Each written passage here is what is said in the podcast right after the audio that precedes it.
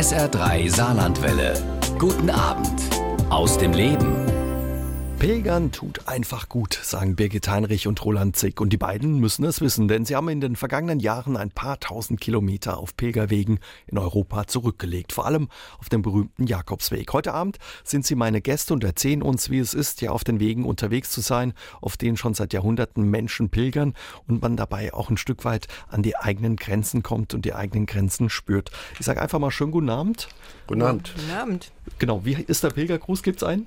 Buon Camino. Bon Camino. Ja, wir machen heute Abend gemeinsam ein Stück auf dem Jakobsweg. Da kann man das ruhig so sagen. Bon Camino. Ich freue mich sehr, ähm, dass Sie meine Gäste sind. Auch zu uns gefunden haben ohne gelben Pfeil und Muschel auf den Hallberg. Ja, Frau Heinrich ist ja Saarbrückerin quasi, die kennt sich aus, hat mich geführt. Als Pilger verläuft man sich wahrscheinlich auch mal, ne? Da muss man auch. Ne? Ja. Also insofern ja. war es nicht so schwierig. Das ist nicht schlimm, wenn man sich verläuft. Man findet immer wieder jemanden, der einen auf den rechten Weg führt. Sie sind seit vielen, vielen Jahren unterwegs, quasi von diesem ja, Virus Pilgern infiziert. Wie viele Kilometer haben Sie schon in den Beinen auf den Jakobswegen zurückgelegt? Auf dem Jakobsweg, so. Ja, ich denke, allein in, in Rheinland-Pfalz und im Saarland haben wir in den letzten 20 Jahren zweieinhalbtausend Kilometer markiert, wo ich die meisten gegangen bin. Und dann natürlich in Frankreich, da war ich nicht sehr viel unterwegs, aber in Spanien den berühmten Camino Frances äh, in viereinhalb Wochen. Äh, das waren so die, die größeren Ereignisse. Ja, bei mir sind es zunächst einmal der Camino Frances in mehreren Jahresetappen gewesen aus beruflichen Gründen und dann einmal fünfeinhalb Wochen die Via della Plata, die ich dann an einem Stück äh, gelaufen bin. Das waren allein 1000 Kilometer. Wahnsinn, 1000 Kilometer. Wie schafft man das?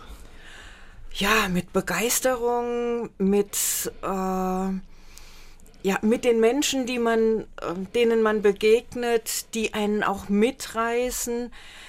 Äh, der Weg, die Landschaft und natürlich auch das Ziel, das man für sich gesetzt hat. Das möchte man ja eigentlich auch erreichen. Und die Ziele sind ganz unterschiedlich. Mhm. Herr Zick, Sie haben ähm, erzählt, als wir uns zum Vorgespräch verabredet haben, man sieht, äh, dass ich Pilger bin. Sie haben Farbe, Sie sind frisch, viel an der frischen Luft. so ist es, ja. Also man erkennt den Pilger auch, ja? Ja, ja. Wie sind Sie beide zum Pilgern gekommen? Was war so der, der Auslöser bei Ihnen? Bei mir ist es so, ich komme aus der Sozialarbeit und habe äh, mit Jugendlichen, die nicht berufsreif waren, beim christlichen Jugendaufwerk Deutschlands äh, ein Projekt gemacht und auch im Austausch mit französischen und spanischen Jugendlichen. Und da haben wir ein erstes kleines Pilgerwegchen in von Worms-Hernsheim nach Dittelsheim-Hessloch, das sind knapp 15 Kilometer, markiert. Und dann, das werden wir im Laufe des Abends noch hören, ging die Lawine so langsam mhm. los. Also waren Sie angesteckt. Wie war es bei Ihnen, Frau Heinrich? Was gab den Ausschlag? Ja, für mich war der Ausschlag eine Krebserkrankung, die ich äh, durchlitten habe. Ich war schon äh, verabredet mit Freunden, den Weg zu laufen, als man bei mir Brustkrebs erkannt hat. Ich bin noch, bevor ich auf den Weg bin, operiert worden. Und meine Freunde haben mein Gepäck getragen. Ähm, das heißt, das erste Ziel war natürlich unsere Freundschaft. Und die war, die hält bis heute, auch wenn wir räumlich getrennt sind, das ist eine wunderbare mhm. Erfahrung gewesen. Das glaube ich, sowas verbindet. Man hört ja, ja, häufig von Menschen, die in einer Krise waren oder eine schwere Krankheit überwunden haben, dass sie sich dann eben auf Pilgerschaft machen. Ja. Begegnet man häufig Pilgern, die so eine Geschichte auch haben. Ja, denn man muss ja auch äh, mit sich selbst wieder ins Reine kommen, mit einem veränderten Körper, auch mit dem, was macht diese Erkrankung mit mir physisch, was macht sie psychisch mit mir. Das muss man ja auch irgendwo verarbeiten. Und da ist ein solcher Weg etwas Wunderbares. Mhm. Und also ich kann es nur sagen, für mich waren nach drei Krebserkrankungen insgesamt, äh, war es nachher, als ich dann das letzte Mal äh, die Via della Plata gelaufen bin, klar, jetzt habe ich es gepackt. Sie haben sich 2008 dann eben nochmal auf den Weg gemacht, als Ihre ja. Krebserkrankung überwunden war, dann alleine, ja. eben diese 1000 Kilometer. Ja. Herr Zick, Sie waren auch viele Wochen unterwegs, ja, und was Sie beide da erlebt haben, eben auf dem Jakobsweg und was das Pilgern so faszinierend macht für Sie beide, darüber unterhalten wir uns gleich weiter mit Ihnen. Pilgern ist wie ein Virus. Wer sich einmal damit infiziert hat, wird es so schnell nicht mehr los, sagen Birgit Heinrich und Roland Zick. Und die beiden, ja, die müssen es wissen, weil sie sind seit vielen Jahren von der Pilgeridee infiziert. Wir unterhalten uns heute Abend mit Ihnen bei SA3 aus dem Leben über die Faszination des Pilgerns. Was macht das Pilgern für Sie ja eben so faszinierend? Was zeichnet das aus, Herr Zick? Ja, am besten ist es, wenn man ganz alleine bleibt und losgeht und in den Tag hineingeht und nichts plant, äh, ich sag mal, ein Erlebnis, das können bestimmt viele Zuhörer nachempfinden, als wir Kinder waren, und zwar in große Ferien, sechs Wochen, da waren diese Tage unendlich lang. Das hat gedauert. Und das erlebt man, wenn man beim Pilgern unterwegs ist, so nach zwei, drei Wochen in die Tage reingeht die Struktur des Tages. Morgens ist es noch kalt, man freut sich auf den ersten Kaffee irgendwo und dann werden die Tage auf einmal wieder länger. Bei uns im normalen Berufsleben schrumpft alles ne? zusammen. Ne? Ja. Mhm. Also das kann ich nur bestätigen. Alleine laufen ist eine ganz besondere Erfahrung. Wenn man mit mehreren läuft, wird man auf eine ganz andere Art und Weise gefordert. Sprich, man muss also sehr viel Toleranz mitbringen, man muss sehr viel Einfühlungsvermögen für die anderen haben, den an das Tempo anpassen, während wenn man alleine läuft, kann man sich auch mal in die Natur setzen und sagen, wie herrlich ist das jetzt hier, umgeben von Bäumen, schöne Blumen, blauer Himmel, und jetzt lässt du deine Gedanken schweifen. Das kann man in einer Gruppe nicht und deswegen bin ich ein absoluter Verfechter des Alleinlaufens. Sie waren teilweise über vier Wochen unterwegs, teilweise fünf, tausend Kilometer zurückgelegt. Wie lang sind so Etappen? Wie muss man sich das vorstellen? Also ich habe so eine Erfahrung, dass, die kann ich gut gehen, das sind so zwischen 20 und 30 Kilometer pro Tag. Boah. Ich hatte bei meiner ersten großen Tour drei Ruhetage eingeplant. Die hatte ich am Schluss noch übrig. In San Sebastian bin ich noch auf einem Campingplatz, weil mein Flug erst später zurückging. Aber man will dann nicht mehr irgendwo verharren und bleiben. Morgens dann juckt's einem und man muss wieder in den Tag reingehen. Also Ruhetage war völlig unsinnig einzuplanen. Sind Sie, haben Sie da trainiert? Sind Sie sehr sportlich? Oder ich meine, 20 Kilometer aus dem Stand läuft man jetzt mal nicht so. Vor allen Dingen nicht hintereinander dann, ne? Oh, äh, trainiert habe ich nie. Äh, furchtbar sportlich bin ich eigentlich auch nicht. Das Einzige, was äh, an Trainingseinheiten in Anführungsstrichen da war, waren schlicht und einfach das Treppenlaufen, alle Wege zu Fuß äh, erledigen. Und das hat für mich gereicht. Aber es war auch ähm, für mich die Erfahrung, ich kann, wenn es mir nicht so leicht fällt, auch dann sagen, so und jetzt unterbreche ich. Eine Etappe habe ich nur acht Kilometer gemacht, weil ich einfach Blasen hatte und es mir nicht gut ging. Und dann habe ich gesagt, so und jetzt bleibe ich hier. Und meinen Füßen haben mir das sehr gedankt. das glaube ich Ihnen. Ja, und über Blasen und all die anderen Strapazen, neben den schönen Dingen, die man erlebt auf dem Jakobsweg, unterhalten wir uns nach halb neun mit Birgit Heinrich und Roland Zick hier bei SA3 aus dem Leben. Wir sind heute Abend bei SA3 aus dem Leben ein Stück weit unterwegs auf dem Jakobsweg mit Birgit Heinrich und Roland Zick. Die beiden sind erfahrene Pilger und wir hatten es vorhin drüber, Frau Heinrich, über Ihre Krankheit. Sie sind kurz nach einer Krebserkrankung äh, losgewandert und Sabine Wetzel hört uns in Ensheim zu und sie wird gerne wissen, ähm, ja, wie Sie das mit der Krankheit geschafft haben und wie es Ihnen heute geht, ob Sie die Krankheit gut überstanden haben. Also zunächst mal, mir geht es blendend. Ich habe seit 2005 kein Rezidiv mehr. Ich habe die Energie aus dem Weg bekommen, weil äh, für mich ganz klar war, ich beschäftige mich jetzt mit meinem Körper, ich beschäftige mich mit meiner Seele, denn das ist das, was ja leidet durch eine solche Erkrankung. Und ich gehe den Weg achtsam. Und genau das hat mir geholfen. Das hat mich so aufgebaut. Ich kam zurück, äh, dass meine Kollegen danach gesagt haben, man glaubt nicht, dass du eine solche Operation hinter dir hattest. Mhm. Und ja, das war dann natürlich auch, weil ich mit Freunden gelaufen bin, die mich immer begleitet haben, die mich auch später in meiner Erkrankung in der Chemotherapie begleitet haben. Das war einfach eine aufbauende Sache, die mich immer positiv äh, geleitet hat. Also hat ja die Pilgertour geholfen, die Krankheit ja, zu überwinden. Bin ich sehr fest davon überzeugt. Marianne hört uns in Boost zu und sie fragt sich, Mensch, wie schafft man äh, so einen langen Weg äh, mit dem ganzen Gepäck? Wenn sie sich das vorstellt, wie viel Wäsche allein sie da mitnehmen müsste, äh, wie schafft man das? Ja, einmal die Auswahl, den Rucksack zu packen, das ist schon mal wirklich eine echte Aufgabe. Da helfen wir auch. Das ist auch eine Aufgabe der Jakobusgesellschaft, wirklich zu beraten. Weil viele, die das eben so aus sich heraus den Rucksack packen, die nach wenigen Tagen schicken die schon was zurück und merken, dass es nicht geht. Es gibt eine schöne Faustregel. 10% vom Körpergewicht sollte man nicht überschreiten. Okay. Und ansonsten nochmal äh, zu Birgit Heinrichs äh, Geschichte.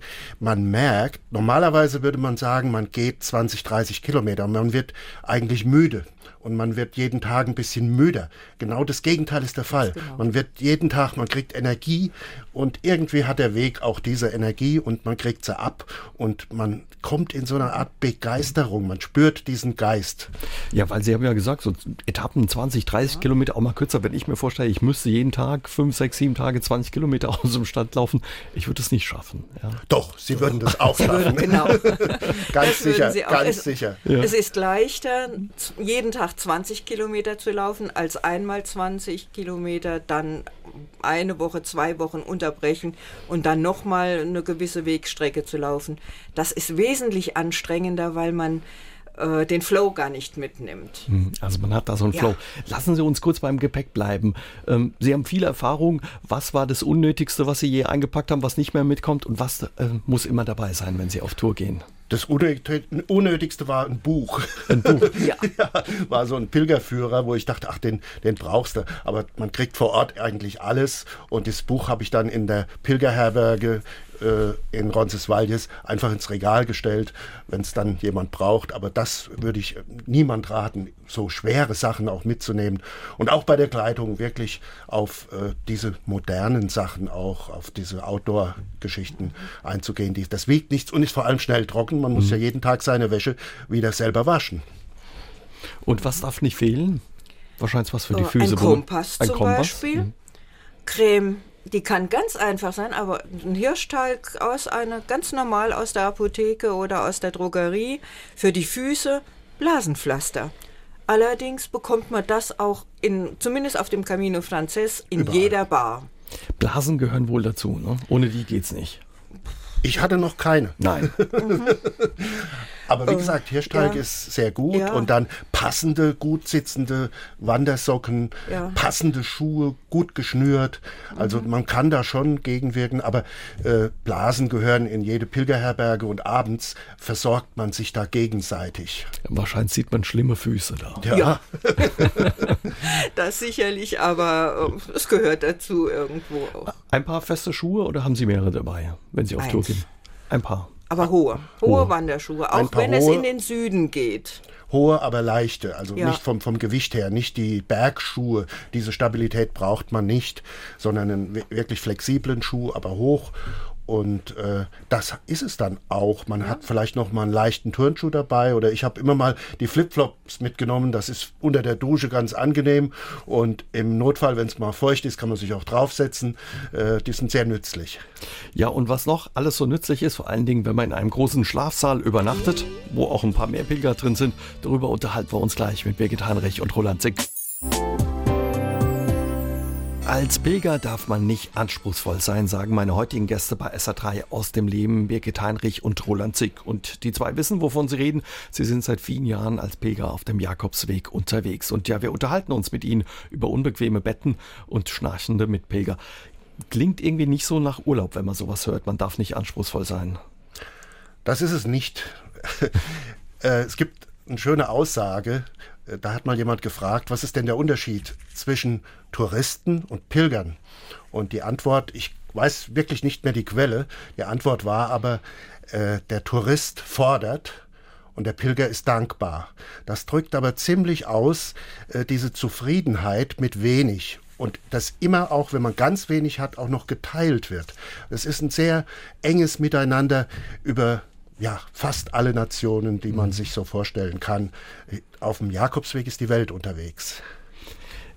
Große Schlafsäle, wenn man da ankommt in diesen Herbergen. Was war so der größte Schlafsaal, in dem Sie übernachtet haben? Äh, zweimal 150 Personen. Oh je, da ist bestimmt dicke Luft drin, oder? Jo, das kann man schon so sagen. Es ist auch sehr laut dann, äh, nicht weil äh, niemand Rücksicht nimmt, sondern äh, sobald mal die Mehrzahl eingeschlafen ist, dann äh, ist der Griff zu Oropax eigentlich äh, ja, notwendig, denn sonst schläft man nicht. Schnarchen. Ja, genau. Ja, ich habe dann ein Erlebnis, das war noch mal ein bisschen anders. Ich habe nie Europax dabei und in Roncesvalles es waren auch 150 Leute in, in kirchenähnlichen Saal und so wie Birgit es gerade sagte, irgendwann geht's los. Und das Interessante war, äh, zuerst war das so ein bisschen durcheinander geschnarcht und auf einmal hat sich das so eingependelt, wie, wie man im Stadion so La, Laola-Welle sieht. So ähnlich ging das Schnarchen dann so mal hierhin, mal dahin und es war dann fast schon wieder beruhigend und einschläfernd. Also für alle, die einen Schnarcher zu Hause haben, vielleicht einfach an eine Laola denken im Stadion. Vielleicht klappt es ja. Bei Ihnen hat es funktioniert. Ähm, wie ist es? Sie haben ja gesagt, morgens geht man los, ohne zu wissen, wo man abends übernachtet. Haben Sie immer eine Herberge gefunden oder muss man da auch mal ohne auskommen? Also ich habe dreimal im Freien geschlafen, allerdings äh, frei insofern, als es kein festes Haus war, sondern äh, eine nach einer Seite offene Scheune dann. Äh, geht auch. Äh, das Stroh ist sehr weich, man kann sich wunderbar mit dem Schlafsack dort reinlegen, das ist hervorragend, man schläft gut, am nächsten Morgen ist man auch wieder erfrischt. Es fehlt dann halt nur die Dusche, die dann dringend wird, wenn man den, die nächste Etappe hinter sich hat. Mhm. Also man hört so ein bisschen raus, Pilgern zeigt eigentlich, wie, dass man gar nicht viel braucht, um glücklich Richtig. und zufrieden zu sein. Das ja. ist es, ja. ja. Das macht einem eigentlich zufrieden, dass genau. man einfach mit dem, was man hat, äh, zufrieden ist. Mhm. Und es ist gut so. Was kostet so eine Herberge? Ist es 5 Euro, 7 Euro. Manchmal ist es äh, auf Donativo-Basis, äh, das heißt Spendenbasis. Und ich glaube, die meisten Herbergen, die Donativo äh, anbieten, machen da einen ganz guten Schnitt, weil diejenigen, die besser ausgestattet sind mit finanziellen Mitteln, einfach mehr reinlegen, schon um auszugleichen, wenn jemand vielleicht mal gar nichts bezahlen kann, weil er wirklich kein Geld hat. Mhm. Ähm, Annemarie Börzler hört uns aus Wahl, in Walsheim zu und äh, sie würde gern wissen, wie ist das? Kann man sich den Weg nicht auch mit dem Auto angucken, wenn man es mal nicht packt oder wenn man man kann sich den Weg angucken, sicher. Aber dann hat man nicht aber, aber das Erlebnis des Pilgerns, das hat man dann nicht. Man kann sicher auch äh, entsprechende Sehenswürdigkeiten anfahren und das Kulturhistorische so ein bisschen erleben. Aber das Pilgern, das geht einfach nur zu Fuß, geht natürlich auch mit dem Rad oder manche machen es sogar mit dem Pferd. Mhm.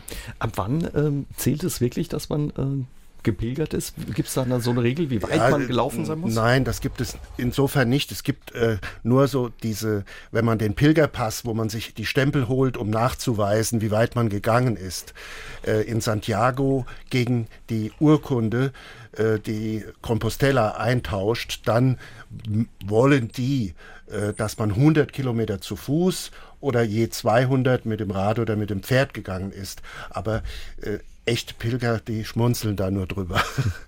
Also man hat einen Pass und da gibt es jeden Tag einen mhm. Stempel rein. Der ist auch wichtig, ja? Also ja. Richtig, den kann man auch über uns beziehen. Wir geben diesen internationalen Pilgerpass auch aus. Der ist äh, weltweit gleich. Also der wird auch überall erkannt und anerkannt. Also insofern ähm, sieht man Pilger auch schon daran, dass sie dann tatsächlich genau diesen Pass haben. Das bedeutet auch, dass sie damit den Eintritt in eine Pilgerherberge sich sichern. Denn äh, wenn ich als Tourist irgendwo ankomme und denke, ach, jetzt will ich mal ein bisschen sparen, mein Budget äh, verträgt das ganz gut, und geht dann in eine Pilgerherberge, wird man zurückgewiesen. Also man braucht diesen Ausweis. Man, man braucht den Ausweis und die, die, Stempel auch. Und die Stempel. Und man erkennt die Pilger eben auch, wenn man ein paar Strapazen oder ein paar Etappen zurückgelegt hat. Sie haben die Begegnungen angesprochen, die man hat auf dem Jakobsweg. Und über die unterhalten wir uns in der nächsten Stunde, wen man da alles trifft aus der ganzen Welt auf dem Jakobsweg. Das Wesentliche beim Pilgern sind die Begegnungen, sagen meine beiden heutigen Gäste bei SA3 aus dem Leben, Birgit Heinrich und Roland Zick. Die beiden sind erfahrene Pilger, waren schon oft auf dem Jakobsweg unterwegs und haben ja ein paar tausend Kilometer darauf zurückgelegt. Wen trifft man da alles, wenn man unterwegs ist auf dem Jakobsweg? Tja, zum Beispiel auch ein Hund. Ich erzähle eine kurze Geschichte. Wenn man von Leon äh, weitergeht Richtung Virchen, dann geht, muss man durch ein riesen Industriegebiet und ich war Mitte Juni dort und es war über 30 Grad heiß und ich konnte einfach nicht mehr. Ich habe mich in so einen Hauseingang gesetzt, Wasserflasche raus und ich habe noch nicht richtig getrunken. Kommt ein Hund und setzt sich mir gegenüber auch in Schatten. Und dann habe ich ihm in die Hand gegossen und der Hund hat geschlappert und ich habe wieder getrunken. Es ging so eine Weile hin und her. Auf einmal, ich hatte die gar nicht gesehen, kam eine Frau von der gegenüberliegenden Straßenseite mit einem großen Schlüssel und machte auf. Und das war eine Bar, also ein Lokal und hat mich reingebeten. Der, der hat es gefallen mit dem Hund und dem Wasser trinken. Und dann sagt sie, ich dürfte mir jetzt was aussuchen. Und ich war äh, in meinen jungen Jahren mal bei der Bergwacht und da haben wir immer ein Radlermaß getrunken. Und ich komme da rein, mein Blick geht hoch und da steht ein Maßkrug, HB, Hofbräu. Und äh, die hat es sofort gesehen und sagt, äh, wer aus Alemannia? Und sage ich, ja, ja, ich kenne den. Und da holt die eine Leiter und dann habe ich ihr erklärt, was ein Radlermaß ist, Cerveza con Limon. Und äh, dann hat sie den Krug gespült und mir in Leon bei größter Hütze zusammen mit dem Hund ein Radlermaß gemacht. Und das hat wahrscheinlich hervorragend geschmeckt. Das war, ich habe nur hochgeguckt und sagt Jakobus. Aber man trifft auch wirklich ähm, die ganze Welt. Da ist die ganze Welt unterwegs auf diesem Pilgerweg. Ja, äh, man findet wirklich sehr viele äh, spanisch sprechende äh, Menschen, man, wir finden äh, Italiener. Ich habe einmal eine äh, slowenische Kinderärztin mit ihrer Kinderkrankenschwester äh, getroffen, die aus Slowenien zu Fuß gelaufen ist, ihren ganzen Jahresurlaub genommen haben, um für die Erhaltung des Krankenhauses zu beten und zu bitten. Ich habe einen englischen Lord getroffen, der mit uns in einer Sporthalle auf dem Boden geschlafen hat. Aber ein bisschen äh, Understatement muss ja dann doch schon sein. Er hatte seinen Butler dabei, der ihm dann seine äh, Matratze gerichtet hat und seinen Tee aufgekocht hat, was uns schon sehr zum Schmunzeln gebracht hat. Aber er war ganz friedlich mit allen anderen genauso auf dem Boden gelegen und äh, wir haben sehr viel Spaß an dem Abend miteinander das gehabt. Ich. Ähm, offenbar sind da auch Koreaner viele unterwegs, ja? Sehr viele. Äh, die Koreaner haben sogar in Madrid ein eigenes Vorbereitungsbüro für Leute, die auf den Pilgerweg gehen. Und äh, nur noch mal um die Zahl, weil wir gerade von weltweit ja. äh, gesprochen haben. Ich war vor vier Jahren jetzt auf dem Kongress. Da waren 350 Delegierte aus 100 Ländern, also in 100 Ländern auf diesem Globus, und das geht von Australien, Südafrika, Südamerika, gibt es überall Jakobusgesellschaften. Und warum die äh, Koreaner?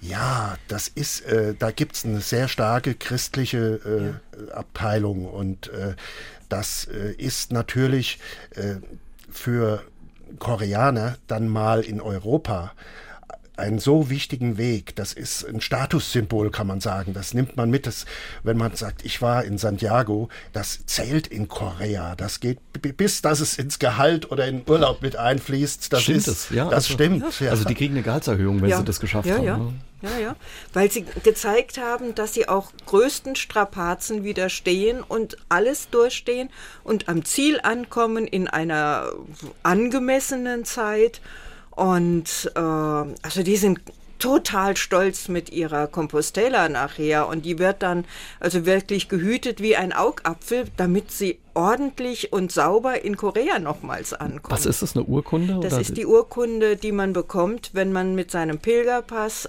äh, in der Nähe der Kathedrale in das Pilgerbüro geht und dort äh, wird danach kontrolliert, wo man überall war, ob das tatsächlich Jakobsweg war, ja oder nein. Und dann ähm, wird eine Urkunde in Latein ausgestellt. Der Name wird sogar noch lateinisch verballhornt, denn äh, manche Namen gab es ja nun schlicht und ergreifend im Lateinischen nicht. Aber das äh, stellt schon etwas her. Mhm. Das ist, ja. Sie, Sie haben es angesprochen, die Bedeutung dieses Weges. Da sind seit Jahrhunderten Menschen unterwegs auf dem Pilgerweg, seit dem 11. Jahrhundert, wenn ja, es richtig, richtig, ist. Richtig. Ähm, was macht denn so bedeutend den Jakobsweg? Das ist letztendlich die Geschichte, dass von Santiago aus, äh, dort soll ja der Legende nach der Leichnam vom Apostel Jakobus dem Älteren, es gab ja zwei, äh, liegen. Und äh, im frühen Mittelalter wurde ja die Iberische Halbinsel von den Mauren besetzt. Und diese eroberten sukzessive äh, das, das ganze Land und drängten die heimische Bevölkerung immer mehr nach Norden. Und angeblich, das ist alles natürlich sehr in der Legende, gab es dann eine Schlacht auf dem Sternenfeld und da kam plötzlich ein weißer Reiter und das hat man dann dem Jakobus zugeschrieben. Er hat im Prinzip, da, ab da begann die Reconquista, wo man das Land wieder zurückeroberte und von daher war das die Rettung des Christentums auf der Iberischen Halbinsel und somit ist er auch der Nationalheilige. Spaniens. Spaniens. Und äh, unter den, sag ich mal, Top Ten der Pilgerwege im Christentum kommt äh, der Jakobsweg gleich nach Jerusalem und nach Rom. Ziel und Rom. Ja. ja. ja, Aber der Weg äh, ist auch besonders, weil er nicht nur die Be Begegnung unter den Menschen äh, fördert, sondern für denjenigen, der gläubig ist, egal welcher Glaubensrichtung er angehört, ist es auch die Begegnung vielleicht mit Gott und auch mit äh, die Erfahrung, dass man auf dem Weg trotz aller Unbillen, Schwierigkeiten, äh, um in einer Hand gefang, äh, gehalten ist, nicht gefangen, gehalten ist und dadurch auch etwas, ähm, ja, eine Sicherheit bekommt, die man vorher vielleicht nicht hatte. Und diese Sicherheit ist einfach überwältigend. Über die Begegnung mit Gott möchte ich gleich mit Ihnen noch reden. Vorher müssen Sie uns so verraten, Frau Heinrich, Sie haben wirklich mit einem Bischof auf dem Jakobsweg ja. Rock'n'Roll getanzt. Wie kam es ja. dazu? Ja, wir sind äh, ziemlich äh, in der Nähe von Santiago in ein, äh, eine Bar gekommen und äh, dort saßen vier Engländer. Die waren sehr lustig, haben viel gelacht und haben wir gesagt, wo gelacht wird, ist das wunderbar. Haben wir uns dazugesetzt haben ebenfalls viel gelacht und es kam richtig schöne Rock'n'Roll-Musik. Und ich habe immer mit den Füßen gewippt und dann sagt er, hier, wir müssen tanzen. Und dann haben wir tatsächlich auch getanzt.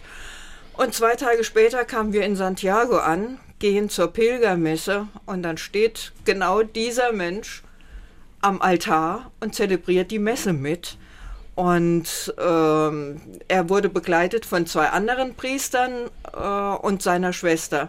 Und die Schwester habe ich dann äh, nachher beim Au Rausgehen aus der Kathedrale getroffen und dann habe ich sie gefragt, sagte, ja, ja, er ist Bischof und ich habe es vergessen. Es war für mich auch nicht wichtig. Es war für mich ein, äh, ein Mensch mit einer unendlich positiven Ausstrahlung. Und konnte er gut tanzen, der Bischof? Er konnte, ja, mit den hohen Pilgerschuhen. Er konnte tatsächlich gut okay, tanzen. Okay, also tanzende Bischöfe auf dem Jakobsweg, aber über die Begegnung mit Gott unterhalten wir uns gleich weiter mit Birgit Heinrich und Roland Zick. Meine Gäste sind Birgit Heinrich und Roland Zick von der St. Jakobus Gesellschaft Rheinland-Pfalz, Saarland, quasi die Vertretung der Pilger. Wir wollen uns unterhalten ja über die Begegnungen auf dem Jakobsweg und zu den Begegnungen gehört auch die Begegnung mit Gott. Haben Sie da auch Erfahrungen gemacht, Sie beide? Ja, also für mich war immer als gläubige Christin der Jakobusweg immer auch ein religiöser Weg. Und ich bin ihn auch immer in dem Bewusstsein gegangen, dass er etwas mit Gott zu tun hat. Er hat nicht nur mit dem christlichen Gott zu tun, er hat mit egal welchem äh, Gott oder welchem übernatürlichen Wesen eine Religion ähm, verehrt, zu tun. Mhm. Wie sieht, wenn ich Sie das fragen darf, mhm. wie sieht so eine Begegnung aus? Wo haben Sie gedacht, das war es jetzt eben? Äh, zum Beispiel, dass, dass man immer wieder Menschen trifft, die in ganz unmöglichen Situationen, in denen man denkt, jetzt muss ich abbrechen. Äh, ich kann einfach jetzt nicht mehr gehen. Das war bei mir auf der Via della Plata wirklich in der Hälfte der, des Weges in Salamanca, wo ich gesagt habe, meine Füße tun es nicht mehr und jetzt fangen meine Knie an weh zu tun und ich weiß gar nicht mehr, wie ich mir helfen soll. Da kam mir jemand über den Weg gelaufen, der gesagt hat, klar, ich helfe dir dein Gepäck zu tragen oder ich helfe dir äh, ein bisschen wieder Mut zu machen. Ich äh, ich versuche dich mental zu unterstützen. Und das hat wunderbar äh, funktioniert. Wir sind in Santiago angekommen, jeder getrennt, aber immer in dem Bewusstsein, es ist jemand da, der für äh, einen anderen auch mitdenkt. Mhm, und das so ein ist ein wunderbar und auf mich achtet. Und ich bin ganz sicher, das war nicht zufällig. Das war nicht zufällig. Ja. Ähm, Sie haben es ein bisschen durchklingen lassen. Herr Zickmann trifft offenbar alle Religionen auch auf ja. dem Weg. Also das Motto unserer Gesellschaft heißt, Pilgern verbindet Kulturen und Religionen.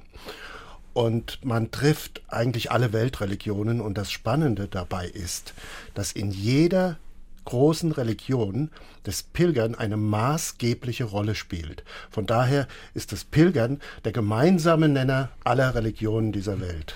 Was treibt die Leute an, die da unterwegs sind? Ist es eben diese Begegnung mit Gott oder ist es eher, ja, dass man versucht, zu sich selbst zu finden? Beides. Beides. Beides, ja.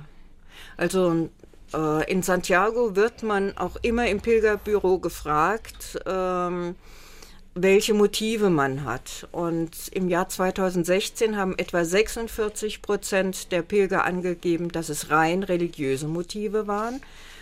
Aber äh, zusätzlich noch knapp 40 Prozent, dass es religiöse und kulturelle äh, Dinge waren, die ausschlaggebend waren. Und der Rest hat gesagt, sportliche Gründe. Denn auch der Sport ist ja etwas sehr Ehrenwertes, tut mir auch gut. Aber es sagen seltsamerweise auch diejenigen, die nur aus sportlichen Gründen gelaufen sind, der Weg hat uns verändert. Der Weg macht was mit ja, uns. Wahrscheinlich haben Sie da auch interessante Begegnungen gehabt ja. von Menschen, die gesagt haben, ich suche den sportlichen ja. Ehrgeiz und dann vielleicht doch wirklich auf Gott getroffen sind oder irgendwas, was sie sich nicht erklären können. Ganz mit Sicherheit, weil äh, es ist wirklich so, man hat Erlebnisse, die einen verändern. Es gibt diesen Spruch, ähm, ein Pilger kommt immer anders zurück, als er gegangen ist. Und diese Veränderung, die findet statt und die findet in einem sehr positiven Sinne statt, dass einem was Gutes geschieht.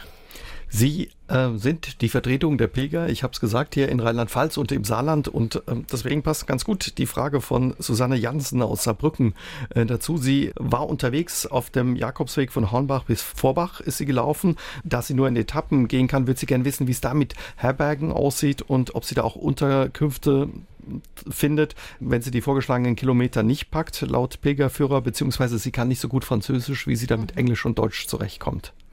Also wir laufen ja von Saarbrücken aus grundsätzlich zunächst einmal durch Lothringen. Lothringen ist allein schon aufgrund seiner Geschichte durchaus äh, mit der deutschen Sprache vertraut, sodass man sich in Lothringen zumindest mal bis Metz einwandfrei äh, durchschlagen kann, in Anführungszeichen.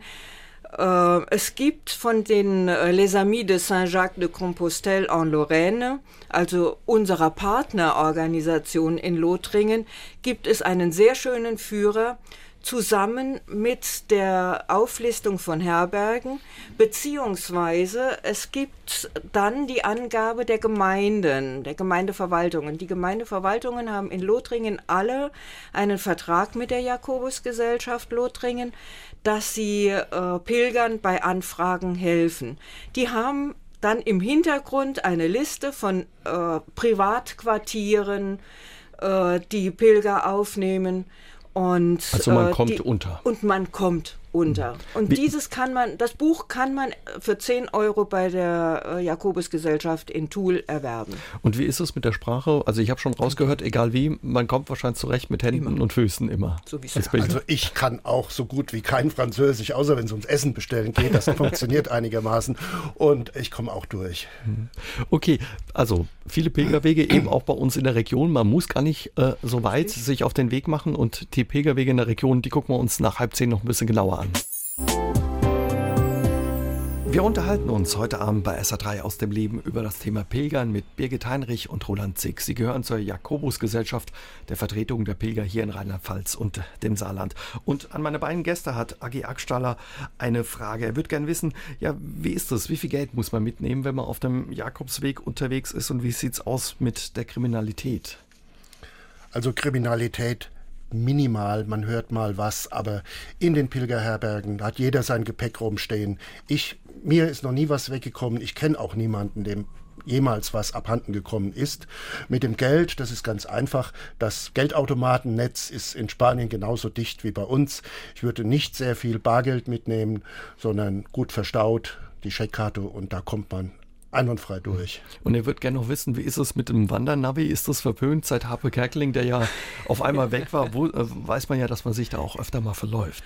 Also das Wandernavi, mir käme es nicht zu Pass, denn wir haben ein ganz anderes und preiswertes, kostenloses Mittel, nämlich unseren Mund und die Offenheit allen anderen gegenüber. Das heißt, wir fragen, wir gehen auf alle anderen zu und fragen, ist das der Weg oder wo? Und jeder gibt Auskunft. Und Verlaufen gehört dazu. Verlaufen gehört dazu. Auch dass mal irgendwo eine Wegmarkierung nicht mehr da ist. Und dann äh, geht man vielleicht mal ein paar hundert Meter falsch. Das merkt man normalerweise. Das ist kein großes Thema. Mhm. Es werden mal Straßen gebaut, dann ist auf einmal der Weg weg, aber dann braucht man seinen Kompass. Man muss wissen, wie man läuft. Aber man muss nicht weit, wir haben es gesagt, äh, vor halb zehn. Man findet auch ja den Jakobsweg hier bei uns in der Region, Pilgerrouten. Ähm, da geht's los von Worms über Speyer, Hornbach, Saarbrücken, Sagemünd Richtung Metz. Also gibt es ein richtiges Wegenetz? Es gibt dieses Wegenetz. Äh, Birgit kennt sich hier besser aus. Ich bin ja Pfälzer. Aber äh, ich muss dazu jetzt zwei Sachen unbedingt noch Saarbrücken reinbringen. ist wichtig. Ne? Saarbrücken ist die Wiege der Jakobusgesellschaft. Äh, Wolfgang Steffen hier aus St. Anual. Äh, das war mein erster Besuch und wir beide haben im Prinzip so äh, das Ganze vorbereitet, auf den Weg gebracht und heute sind wir über 500 Mitglieder in Rheinland-Pfalz und im Saarland und sehr, sehr aktive Mitglieder, die ganz viel tun. Sie, Sie richten die Wege ein oder äh, ja, äh, schildern Sie immer aus, markieren? Ja, ja. Dann auch immer mit regionalen Partnern. Hier ist zum Beispiel in Saarbrücken der Regionalverband äh, und da gibt es ein ganz fantastisches Projekt, das nennt sich Sternenweg. Äh, da wird am Weg oder in der Nähe des Weges gibt es mittelalterliche historische Bauwerke oder Blickachsen und die werden äh, durch ein Muschelsymbol, eine gegossene Muschel aus Beton, übrigens auch hier in, äh, im Ausbildungszentrum Burbach, werden die gefertigt von Jugendlichen, die nicht so den einfachen Übergang ins Berufsleben finden, sondern da Unterstützung brauchen. Und dieses Projekt Sternenweg äh, hat im Saarland hier begonnen, wurde dann in die Pfalz von Speyer erweitert, mittlerweile in Metz und in Straßburg und in Mainz. Überall sitzen diese Muscheln, weit über 200. Und äh, es gibt da auch die Internetseite sternenweg.net, da kann man sich informieren. Da lohnt es sich mal vorbeizugucken. Und eine Muschel liegt zum Beispiel an der Stiftskirche unten in St. Anual. Ja. Warum? Weil da ein Pilger auf dem Rückweg das, glaube ich, nicht gepackt hat mehr, oder? Äh, ja, da ist ein äh, Skelett gefunden worden äh, mit einer, na, wie heißt sie? Mit, mit der Muschel?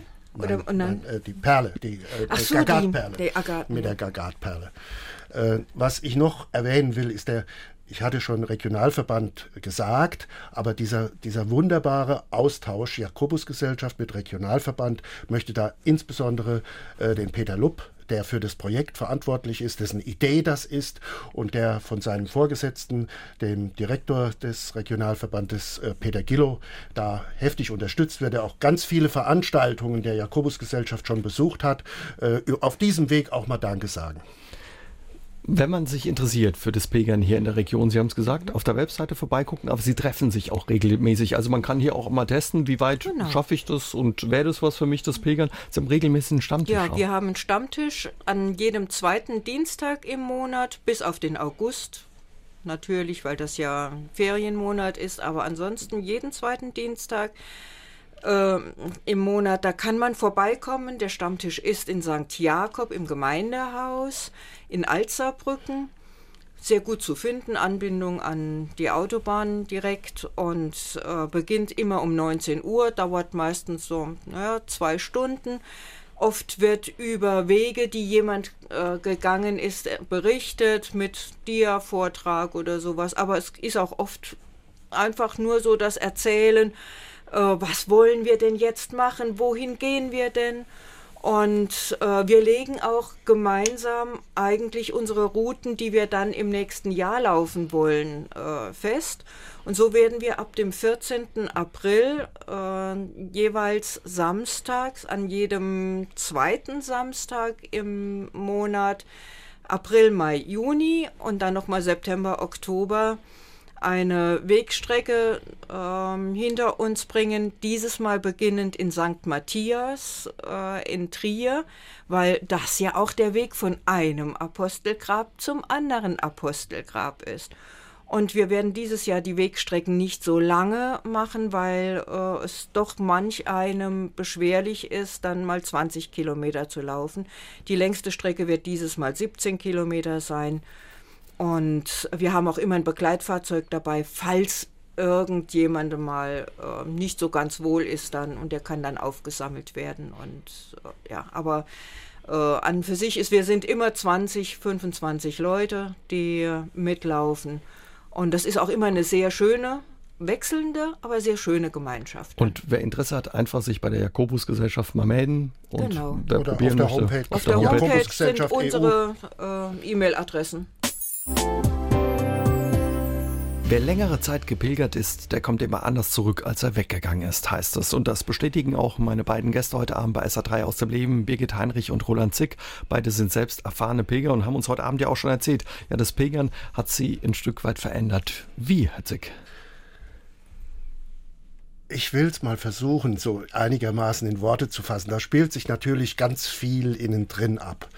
Aber es ist äh, so, wenn man dieses einfache erlebt hat, mit wie wenig oder wie wenig man braucht, um gut durchs Leben zu kommen, verschieben sich auch daheim die Relationen. Man ist mit eigentlich mit dem dann auch viel eher zufrieden, mit, auch wenn man wenig hat, äh, als das vorher war. Man hat immer noch Wünsche gehabt und so nach dem Pilgern sind die Wünsche nicht mehr so materiell, die sind anders geworden, die Wünsche. Und das äh, trägt aber auch, das hält an und äh, auch viele, viele Jahre. Also ich denke, das wird auch sich nicht mehr verändern. Das ist eine Einstellung geworden und äh, dass man einfach andere Prioritäten setzt für sein Leben. Mhm. Frau Heinrich, bei Ihnen hat es eine große Veränderung gegeben. Sie haben Ihren Partner kennengelernt auf dem Jakobsweg, mit dem Sie heute zusammenleben. Ja, das äh, war auch eine Fügung, die für mich wunderbar ist. Mein Partner kommt von, aus einer kleinen Gemeinde am Jakobsweg aus Südfrankreich und äh, wir teilen unsere Begeisterung für den Jakobsweg, teilen aber auch die Veränderungen, die äh, mit uns geschehen sind. Das heißt, zuerst, man sieht die Kathedrale in Santiago und sagt, oh, wunderbar, jetzt sind wir am Ziel. Man kommt in die große Kathedrale, sie erschlägt einen, die Menschenmassen erschlagen einen manchmal, je nachdem, in welcher Jahreszeit man ankommt. Nach dem, der Pilgermesse, wenn man das Glück hatte, das Butafumero auch noch zu sehen, kommt man ganz beseelt raus und sieht dann, hm, es ist gar nicht mehr die Welt, in die du richtig reingehörst. Und äh, am Flughafen, wenn man dann zurück will, denkt man, oh Gott, wo fährst du denn jetzt hin? Aber etwas, was man mitnimmt, ist die Gelassenheit. Also mir ist es nachher so gegangen, dass ich ohne weiteres auch mal im Beruf sagen konnte, hört mal, ich muss nicht immer nur rennen und tun und machen und 14 Stunden arbeiten. Ich achte jetzt auf mich, denn dann geht es viel besser. Und diese Gelassenheit, die wirkt sich bei mir bis heute aus. Mhm. Also Sie beide hat das Erlebte und die Pilgertouren verändert. Klingt so, als sollte man es wirklich mal probieren, sich darauf einlassen. Ja. Ganz ja. unbedingt. Bei Ihnen die nächste Tour schon geplant? Ja, ich liebäugle im Moment mit dem äh, portugiesischen Weg. Der soll sehr schön sein. Der, ja? Ich war schon mal, aber auf einer Touristenreise, äh, das Reisebüro da, die haben uns eingeladen von den Jakobusgesellschaften, wollen so ein bisschen Werbung machen. Also ich habe ihn schon gesehen und auch teilweise ein bisschen begangen, so fünf Kilometer weit. Also das ist schon eine wunderbare Geschichte und ich hoffe, dass ich das irgendwann hinkriege. Sie liebäugeln auch damit, Frau Heinrich. Ja, allerdings äh, werde ich dieses Jahr mit meinem Partner zusammen den französischen Jakobsweg in Frankreich unter die Füße nehmen. Und zwar von Vézelay ab wollen wir bis nach Le Puy laufen und dann ergibt sich, was sich ergibt. Da wünschen wir Ihnen Buen Camino. Buen Camino. Und vielen Dank für Ihren Besuch. Das war sehr interessant, dass Sie uns mitgenommen haben, ja, auf diese Pilgertour heute Abend hier bei SA3 aus dem Leben. Ja, gerne. Ganz gerne. SR3 aus dem Leben. Immer dienstags im Radio, danach als Podcast auf sr3.de.